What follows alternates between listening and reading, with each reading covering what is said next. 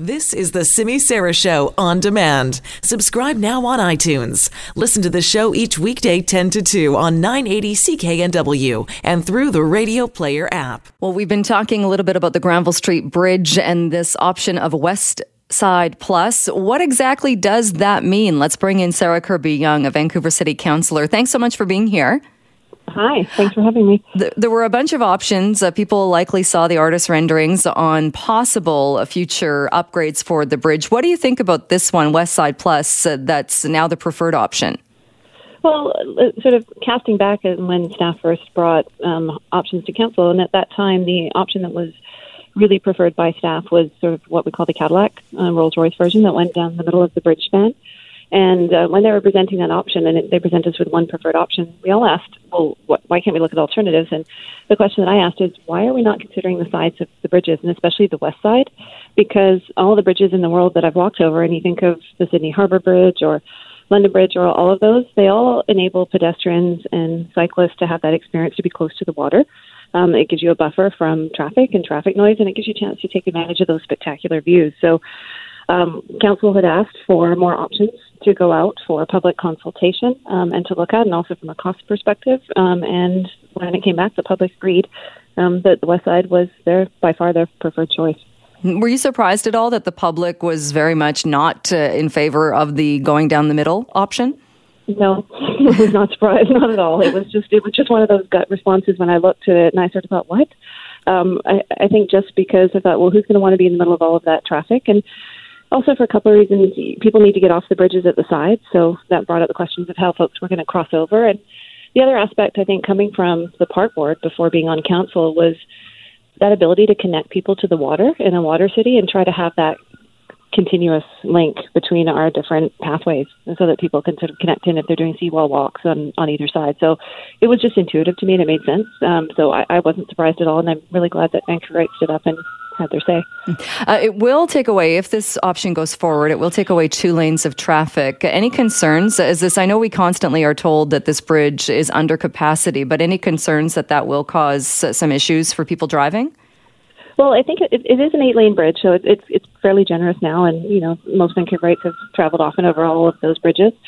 Um, it's built in 1954, but it it is the one that tends to be sort of the easiest to get over because it doesn't have the backups or the busyness, I guess is perhaps a better way of putting it, that the Burrard and the Cambie bridges have. So, you know, we've been assured by staff that there's more than enough capacity based on the travel patterns on that bridge. Um, and we also hear from pedestrians and especially people with accessibility issues that it's a scary bridge and they don't feel safe um, trying to traverse it. And one of those issues too is when you're walking. I know some people call the sidewalks alarmingly narrow, which I've never found the sidewalks that much of an issue. But you do have to cross where you kind of have to wait for a gap in traffic or hope that people stop for you. Uh, this will stop that as far as there'll be traffic signals. But is that also not a concern that that's going to kind of jam things up on the bridge?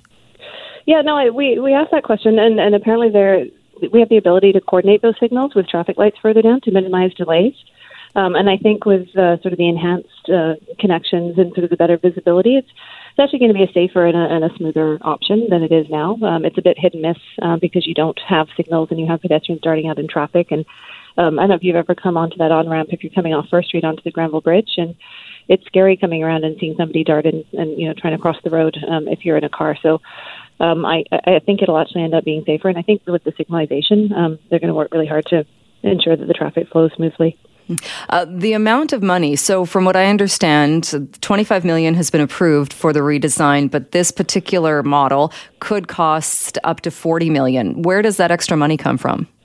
Well, that's going to be a big part of the conversation. And, and one thing I found um, is that these early level estimates tend to be low. Um, we find that in a lot of our infrastructure projects until they get into specific design. I think that originally the central lane option was pegged at 50 to 60, it's significantly higher. Um, and this one, which is one of the reasons the council wanted to see options that were more cost effective and a more efficient use of of dollars that are being spent in the city. So um, it is uh, the project funding is coming um, predominantly from transportation DCLs or development cost levies. Um, and when those funds are collected um, from developers, they specifically they do need to be spent on that purpose. So that'll be the conversation with council around um, is there sufficient um, other transportation DCL funding to support this?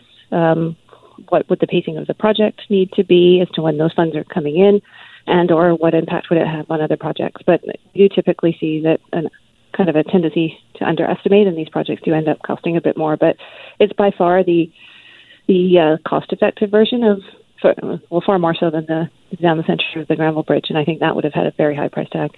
Right, but still forty million dollars. That's the upside, and like you said, things tend to to cost more, or they tend to go towards the upside. That's still a lot more than the twenty five approved.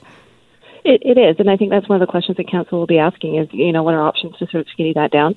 Um, where is the cost variation coming in, and you know how could we potentially minimize that? So we don't have sort of full information on what's going to comprise the bulk of the cost there yet, but uh, we'll definitely be asking those questions to make sure dollars are well spent if the project goes ahead and council decides to approve it.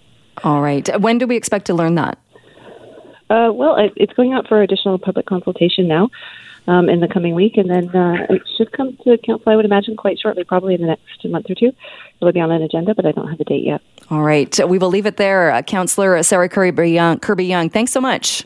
Thanks for having me. Have all, a great day. All right. That is uh, a look at the possible future of the Granville Street Bridge.